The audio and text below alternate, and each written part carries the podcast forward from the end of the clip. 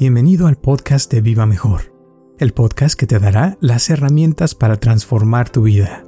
Y ya para terminar, ahorita que estabas hablando también de las enfermedades, dijiste que del 90 al 95% de las enfermedades son psicosomáticas, ¿no? Uh-huh. O sea, y esta es la parte donde ya hemos hablado antes que muchos no conectan de que si alguien tiene un dolor o algo físico que empezó casi siempre el 90-95% de las veces en la mente. O sea, sí, que alguien empezó con un problema mental y después se le convirtió en algo físico.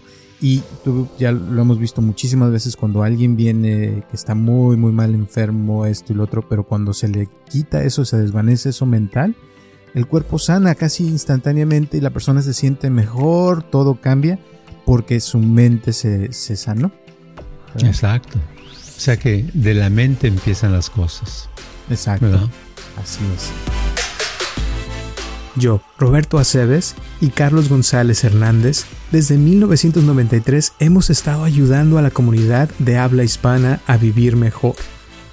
El día de hoy te traemos el tema de el poder del relajamiento. Y cuando se trae mucho estrés por mucho tiempo es cuando ocurre el fenómeno donde dice uno, no me puedo relajar, ¿verdad? ¿Cómo quieres que me relaje? No, relájate, descansa un ratito. ¿Cómo quieres que me relaje si tengo este problema que resolver? ¿Cómo quieres que me relaje si en el trabajo me sucedió esto? Y cómo que, pues sí, tienes razón, pero es eso, es porque ya lleva mucho tiempo, ya tiene una condición crónica de estrés, ¿verdad? Y el estrés lo damos como normal, ¿verdad? Pero luego nos prendemos la televisión y ponemos, me voy a ver una película de balazos, ¿verdad?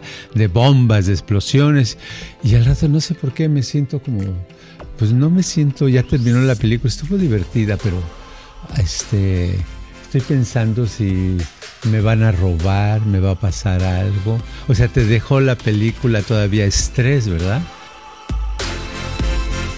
Muchísimas gracias por tu apoyo y por escucharnos como siempre, y espero que te guste este podcast de El Poder del Relajamiento.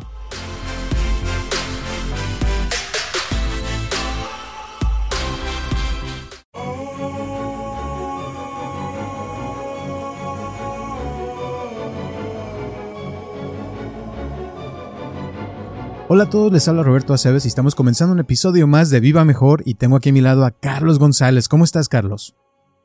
Pues estoy ahorita pensando muy seriamente en un dulce que conseguí.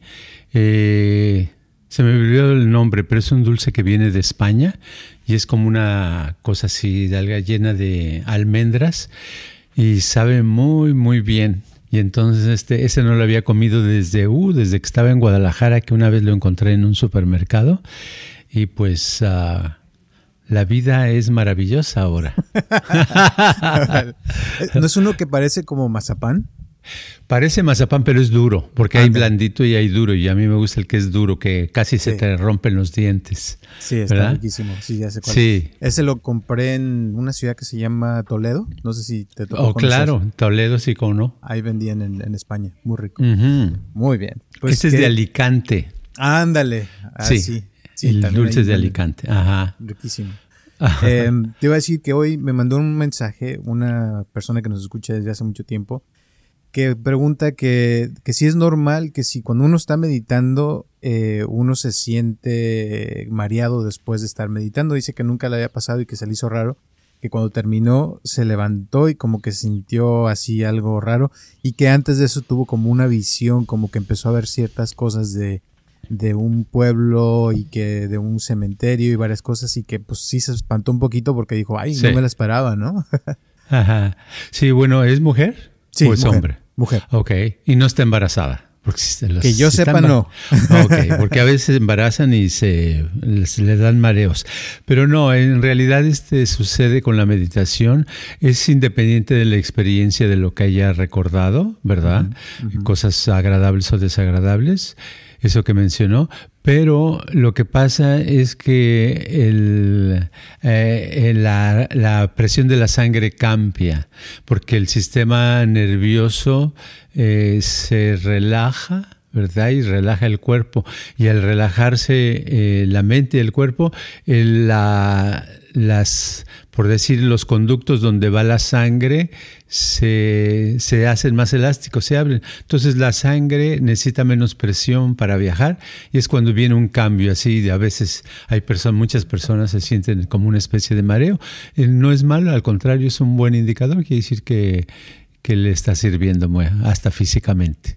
Ok, muy bien. Uh-huh. Otra pregunta que me sale, ahorita que estás hablando de lo de la sangre, me acordé que me acabo de tomar niacina y me estoy poniendo rojo de toda la cara. Órale. La niacina te hace esa reacción, ¿no? También por lo de la sangre, creo. Algo así. Sí, es y está ahorita de moda la niacina. Dicen que sirve también hasta para el colesterol y para las cosas del corazón, ¿verdad? Entonces está bueno. Sí, está muy bueno. Uh-huh. Bueno, la otra pregunta es de personas. Últimamente también me ha tocado, creo que hace un par de podcasts hablaste de que te ha tocado escuchar muchos casos de autismo, de gente que tiene hijos en sí. Y hay gente también que tiene, ya ves que están saliendo enfermedades a veces muy raras. Últimamente también con lo del COVID se está poniendo de moda que el long-term COVID le llaman, que es como que te da COVID, pero que te dura meses para quitarse. Entonces, la pregunta es, este tipo de casos así muy crónicos, difíciles, si hay alguna forma de ayudarles, porque muchas veces son familiares que no te puedes deshacer de ellos y dices, no, pues mejor los pongo a un lado y me voy a hacer otras cosas. Ajá. ¿Qué se puede hacer para que la persona pueda manejar estas situaciones de la mejor manera y que no se le, digamos, que les afecte en su vida tanto, ¿no? Claro. Ok, y el problema del COVID que yo veo es que está atacando a diferentes órganos del cuerpo, ¿verdad? Uh-huh, uh-huh. Hay COVID que ataca, a veces la persona le da, y yo en mi mente tengo la idea de que puedes hacerte el test en tu casa de COVID y salir negativo, como que no tienes, y poder tener. ¿Por qué? Porque cada 2-3 semanas, según tengo entendido, cambian hay variantes del COVID. Y digo, esas variantes, pues como si tienes un test de que lo compraste, por decir algo, esta semana, o te lo regalaron, porque estaban regalando también, y a lo mejor ese lo hicieron hace unos meses, y hace unos meses no había la variante que hay en este momento.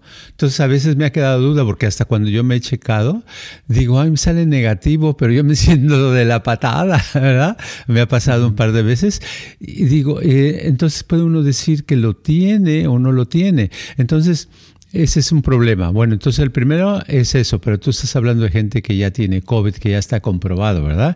Entonces esas personas que ya tienen comprobado el COVID, les va a atacar a diferentes cosas, y lo primero que hay que cuidar es la respiración, porque ataca mucho a los pulmones. Entonces, para la respiración, tiene uno que hacer respiraciones todos los días. Tiene uno que contar, por ejemplo, a sacar el aire contando del 1 al 6 y inhalar contando del 1 al 4. O sea, la inhalación más corta y la exhalación más larga. ¿Por qué digo de inhalar y exhalar? Porque los pulmones van a tender a respirar menos, y es cuando es el peligro, que la persona ya siente que ya no puede respirar. Entonces, tiene que hacer eso constantemente todos los días, practicar un rato para mantenerse y lograr sobrevivir, ¿verdad? Pueden venir otras cosas. Yo he sabido de casos, leí un reportaje de personas que les afectó en sus intestinos y el estómago. Entonces el intestino se les inflamó muchísimo, o perdieron sangre por ahí, y entonces hubo un desbalance tremendo, ¿verdad? Han descubierto eso.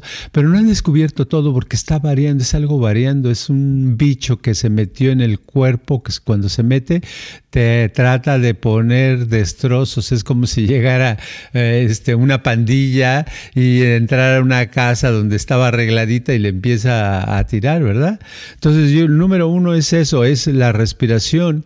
Y número dos, el relajamiento. Tiene que meditar o tiene que relajarse porque el cuerpo se puede tratar de curar o puede ayudar a la curación, ya sea con medicamentos o sin medicamentos, si se mantiene en un estado más relajado, más a gusto, donde las células tienen como una membrana muy chiquita y esa membrana se cierra completamente y no acepta ni nada que salga ni nada que entre, y ese es el problema. Cuando acepta, no quiere que entre nada porque le da miedo que le pase algo, pero ya le pasó, ya tiene adentro muchas cosas malas que se tiene que deshacer. Entonces necesita aprender a relajarse la persona, estar relajada por horas, lo más probable, para que sus células se vayan abriendo, se vayan cambiando y se vayan, como quien dice, llenando de energía como una batería para que empiecen a funcionar otra vez bien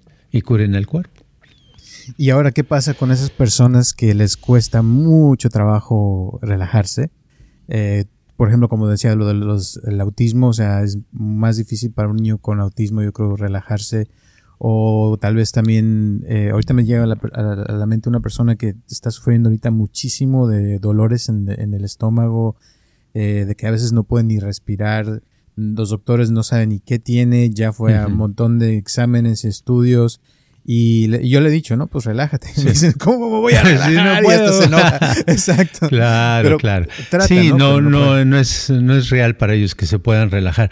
Yo lo que le recomendaría es algo físico, algo sencillo, como una persona con autismo o ese caso que le duele el estómago, es una tina con agua calientita y meterse ahí unos minutos, ¿verdad? Para relajarse, ¿verdad? Después de eso, al ratito, que les ponga una toalla caliente, exprimida, si es en el estómago, se acuesten con el estómago, ¿verdad? Para que eso les va a ayudar a relajarse, ¿verdad? Y si tiene una persona que les haga masaje, cada ratito, una vez a cada hora o cada 2 horas, para que les ayude a relajarse, porque ese es el problema, que cuando cualquier persona, no importa la edad, no importa que también se haya relajado en el pasado, cuando entra en un estado de enfermedad, le cuesta mucho trabajo relajarse porque su cuerpo está a punto de pelear, quiere defenderse. ¿Por qué quiere defenderse? Porque piensa que se va a morir. Eso es lo que piensan las células, ¿verdad? Lo que piensa el organismo es peligro, nos van a atacar o nos están atacando. Entonces necesita relajarse, pero ya está fuera de control, no acepta eso. Entonces con decirle relájate o cierra tus ojos y mira qué bonito está la vida, no obedecen, no entienden eso, ¿verdad? Entonces hacer eso. Y en último caso, si no funciona nada, pues una pastillita como un ibuprofen o algo así, ¿verdad? Que te relaje un poquito, ¿verdad? Sin entrar al arponazo, ni a la cocaína, ni cosas así. Entonces, algo, pero siempre hay que buscar relajarse. Ok. Y ahora, con un caso, por ejemplo, de alguien, también tengo como 3 o 4 personas que tienen hijos, que usaron drogas de algún tipo que les causó tipo esquizofrenia, ¿no? Donde empiezan a ver cosas, sí, o escuchan voces y ese tipo de cosas. ¿Hay algo que crees que pueda hacer una mamá? Porque me tocan muchas mamás así que quieren ayudar a sus hijos porque son sus hijos, pero que a veces los hijos los ves que dices, no, ya no da una, ¿no? Pero ¿qué podría hacer una mamá así? Pues puede, si es muy religiosa, rezar, ¿verdad? Rezar un rosario. No sé, es muy difícil la esquizofrenia, es en cualquier lugar. Es más, muchos psiquiatras que tratan eso se cansan y mejor les dan sus pastillitas. No quieren saber cómo. Nada más, a ver, viene, sí, que suba la dosis o que baje la dosis, que la cambie, bla, bla, bla, ¿verdad? Pero muchos esquizofrénicos reaccionan inesperadamente. Hay gente que se mata, ¿verdad? Se mata, simplemente se da en la torrita, o otras personas se vuelven homeless, ¿verdad? Se van, no saben qué hacer porque la mayoría escuchan voces que les dictan cosas, y las mismas voces les pueden dictar que su mamá es mala, que su mamá no quiere, que el papá no quiere, que la familia no les hace daño, etcétera, etcétera. Entonces, con una persona esquizofrénica, lo mejor es tratar de mantenerla lo más tranquila posible, y una de las maneras de mantener un poquito tranquila a la persona es no contradecirla. No contradecir nada, porque muchas veces por ser mamá, por ser papá, quieren ayudar y dicen, no, mira hijo, es que tú lo que escuchas no es cierto, son voces, te hace daño, no, mira, ¿qué hace esto? Que ponte a trabajar, ¿qué haces? Puros consejos que no le sirve al esquizofrénico porque su mente no le deja escuchar. Si una persona pudiera experimentar por 5 minutos la esquizofrenia, alguien que nunca lo ha experimentado, escucharía cosas que diría, les daría lástima a los esquizofrénicos. Dirían, ay, caray, ojalá yo, porque creo que hay hasta un programa de virtual, de virtual reality, donde se muestra la esquizofrenia y la persona lo puede experimentar por unos minutos, ¿verdad? Entonces uno tendría un poquito de lástima y conmiseración y diría, ay, qué gacho es sufrir, sufren mucho, etcétera. Entonces traten de que sufran menos esas personas, traten de darles de comer, de mantenerles un lugar calientito donde puedan dormir cuando hace frío, de no meterse mucho con ellos, no esperar mucho con ellos, no esperar que cambien, porque su mente está descompuesta y no se compone fácilmente, ¿no? Exacto. Y a esos también les serviría el relajamiento, ¿no? O sea, buscar formas de que se relajen de cierta forma. Exacto. Yo digo que el relajamiento le ayuda a toda la gente, ¿no? Sea quien sea, en cualquier lugar. Si logra uno hacer que a la persona se relaje, ya sea escuchando música, con un tecito calientito o algo que relaje a la persona, eso hace que el cuerpo sane, que se mantengan, como decías, lo de las venas, que se expandan, que la sangre fluya, que uno pueda respirar también más profundo y relajarse así a gusto. Y eso ayuda a que haya menos peleas, menos desacuerdos, que esté la persona más contenta, que duerma mejor. O sea, hay un montón de beneficios del relajamiento, ¿no crees? Claro, y echar relajo también, pero tomar las cosas menos en serio, un poquito más ligeras. Si uno, sus familiares sufren de alguna enfermedad mental muy complicada o muy sencilla, tenerles paciencia y saber que pues así sucedió, ¿verdad? Lo heredaron tal vez, muchas veces es herencia del abuelo, de la abuela, del tío, de la tía, de alguien, ¿no? Entonces bien, es que es increíble porque a veces piensan que la persona que está esquizofrénica, a veces he oído gente que le echan la culpa, dicen, no, es que tú no obedeces, ¿verdad? Tú debes de hacer eso, pero no entienden de que la persona no es de que esté tratando voluntariamente de ponerse en esa situación, sino simplemente se le prendió algo en su cuerpo que traía ahí adormecido, que a lo mejor o sea, lo heredó, así como heredamos la manera de la nariz o los ojos, hay quienes heredan, ¿verdad? Hay cosas así, y a veces puede ser la esquizofrenia, puede ser muy muy bajita o muy, muy fuerte. Yo tengo mucha experiencia porque mi mamá tenía un poquito de esquizofrenia. Entonces estoy muy, muy familiarizado con eso. Pero yo sabía, a ella nada más lo único que había es no contradecirla, no meterse con ella, y ella se quedaba en la casa, hacía sus cosas. Y lo curioso es, por ejemplo, cuando se trataba de ir al mercado, iba al mercado normal. Cuando se trataba de hacer, siempre estaba la comida al día, a limpieza de la casa, la limpiaba, hacía sus quehaceres. Pero normalmente, si iba a cruzar una calle, se fijaba que no hubiera automóviles, lo que sea, normalmente. Pero ya cuando no había ninguna cosa, empezaba a hablar sola, ta, ta, ta, ta, ta, ta, ta, ta, ta.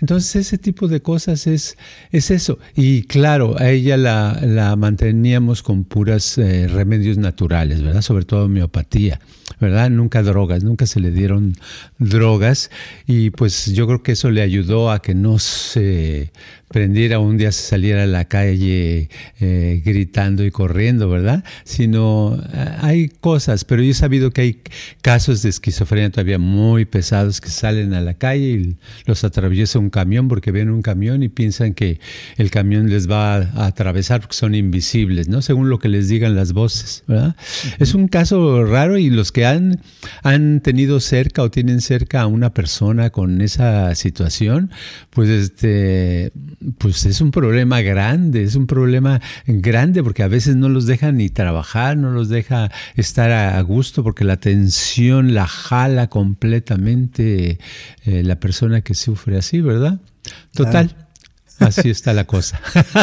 Y fíjate que lo curioso que la gran mayoría de los casos que tienen esquizofrenia se comienzan entre los 23 a 24 años, que es cuando la mayoría terminan de la universidad, sí. Ya entran como al mundo de la vida real y tienen que empezar a preocuparse por la renta, por la familia, casarse, todo el rollo. Y es el estrés, o sea, casi yo creo que la gran mayoría de las enfermedades, cuando hay estrés, es cuando comienzan o cuando se ponen peor, porque el estrés como que te intensifica todo, te echa a perder la mente, te pone, te hace que te enfermes también porque disminuye el sistema inmunológico. O sea, el estrés es como un virus, un ácido, un veneno, no sé cómo le podemos decir, pero creo que eso es lo que hace que todo se ponga uno mal, y lo opuesto es el relajamiento, ¿no? Sí, y el estrés, en alguna ocasión leí en algún libro ya hace muchos años que decía que del 80 al 95% de las enfermedades las consideraba que eran de origen psicosomáticos causados por el estrés, ¿verdad? Porque se pone en un estado mental la persona y cuando se da cuenta ya tiene problemas en la cabeza, ya tiene artritis, ya tiene esto, ya tiene el otro, tiene muchos síntomas. Y el estrés realmente es algo que todo mundo hemos sufrido muchas veces, ¿no? Sí. Te voy a decir, ahorita me acordé la primera vez que me enseñaron en la escuela un maestro de... No me acuerdo de cuántos años tenía, pero estaba joven, ¿no? Y me dice, vamos a enseñarles lo que es el estrés el día de hoy, ¿no? Entonces nos pusieron así alrededor del salón de clases y empezaron a mandar... dice que vamos a hacer como una... ¿cómo le llaman? Cuando están en línea haciendo, como en una fábrica, ¿no? Que estás fabricando algún producto. Entonces nos mandaban una pelota y luego teníamos que mandársela a la otra persona y esa persona se la mandaba a la otra hasta que la pelota daba toda la vuelta al círculo. Y de ahí pusieron, en vez de una, dos pelotas. Entonces ya estaba uno mandando las dos pelotas, luego tres. Y así se fueron hasta que llegó un punto donde ya tenía yo como 10 pelotas y ya no podía con tantas y venían más. Y estaba yo estresado porque iban a venir las pelotas y así. Y ahí fue con la primera vez que me di cuenta de lo que es el estrés realmente, cuando te empiezas a abrumar. Y es como una cosa que te como algo que no te deja pensar, no te deja sentirte a gusto y te empiezas a sentir que no puedes ni respirar, tu cuerpo se pone tenso, o sea, un montón de cosas que cuando lo intensifica uno por mucho tiempo es cuando empiezan los problemas, ¿no? Sí, y el estrés no es nada más algo intenso, puede ser suavecito, puede ser una idea que te da en la vuelta en la cabeza toda la noche que dices, bueno, ¿y entonces qué voy a hacer con esto? ¿Cómo lo voy a hacer? Y eso te produce estrés. Y de hecho el estrés no siempre es preocupaciones o problemas. Muchas veces puede ser una emoción positiva, pero exagerada. Haz de cuenta, me gano $100 millones hoy. Híjole, y a lo mejor me quita el sueño y voy a tener síntomas de estrés, ¿verdad? ¿Qué voy a hacer con el dinero? ¿Y qué va a pasar? ¿Y qué pasa si me lo roban? ¿Y en qué lo voy a invertir?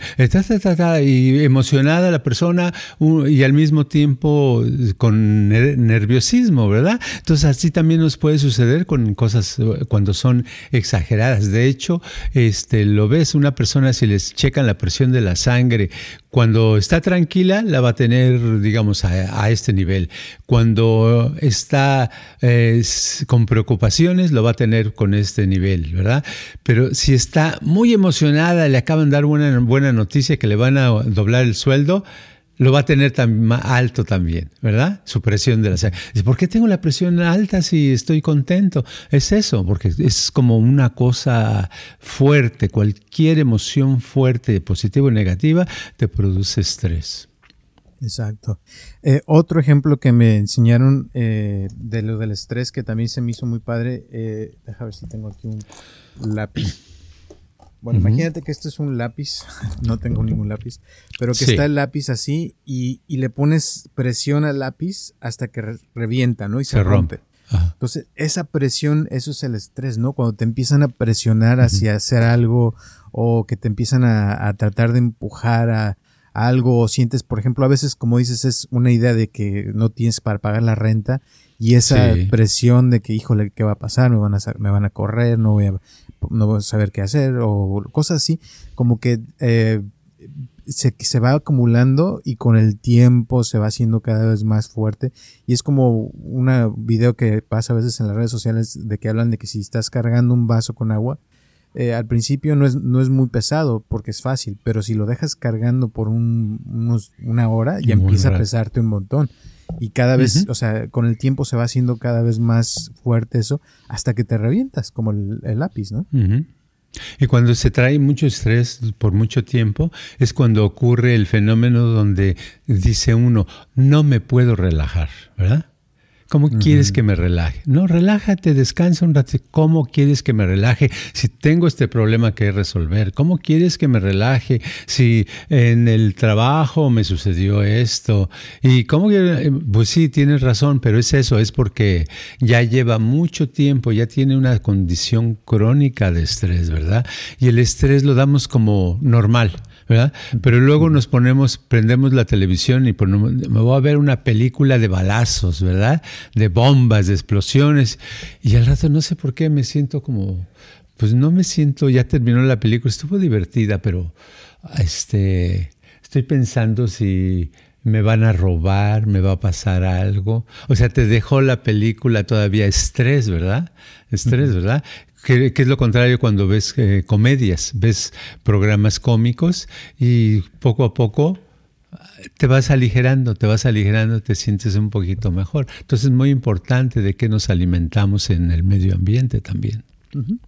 Y ya para terminar, ahorita que estabas hablando también de las enfermedades, dijiste que del 90 al 95% de las enfermedades son psicosomáticas, ¿no? Uh-huh, uh-huh. O sea, y esta es la parte donde ya hemos hablado antes que muchos no conectan de que si alguien tiene un dolor o algo físico, que empezó casi siempre el 90-95% de las veces en la mente. O sea, que alguien empezó con un problema mental y después se le convirtió en algo físico. Y tú ya lo hemos visto muchísimas veces cuando alguien viene que está muy, muy mal enfermo, esto y lo otro, pero cuando se le quita eso, se desvanece eso mental, el cuerpo sana casi instantáneamente y la persona se siente mejor, todo cambia porque su mente se sanó, ¿verdad? Exacto. O sea que de la mente empiezan las cosas. Exacto. ¿Verdad? Así es. Entonces, antes de terminar, algunas últimas palabras, la moraleja del día. Simplemente que si se quiere estar más sano o se quiere sentir uno mejor, lo único que tiene que hacer es relajarse. Relájate. Dices que no puedes, pues métete a un baño con agua caliente hasta que te relajes y vas a ver que tarde o temprano te relajas. O a veces hasta un baño de agua helada te puede quitar también eso, ¿no? Ok, también pueden tratar, ¿verdad? Uh-huh. Y ya o después meterse en hielos. En hielos, ándale. Es cierto. En Rusia yo sé que lo hacen o lo hacían. Mi suegro me contaba, porque era ruso, decía que en la madrugada hacían un hoyo en el hielo, cuando en temporada de hielo, y se metían a nadar. Y era lo normal. Ah, dices, se sale uno después muy a gusto, se siente uno muy bien.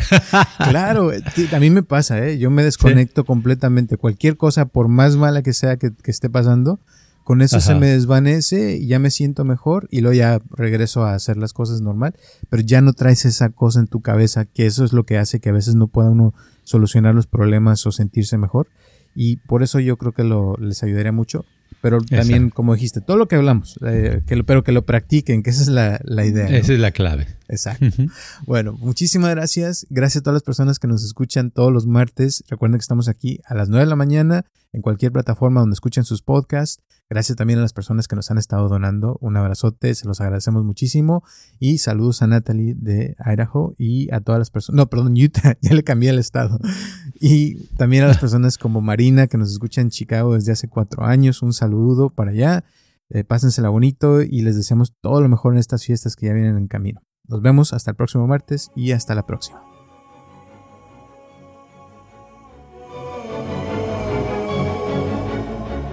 Este podcast está patrocinado por Viva Mejor.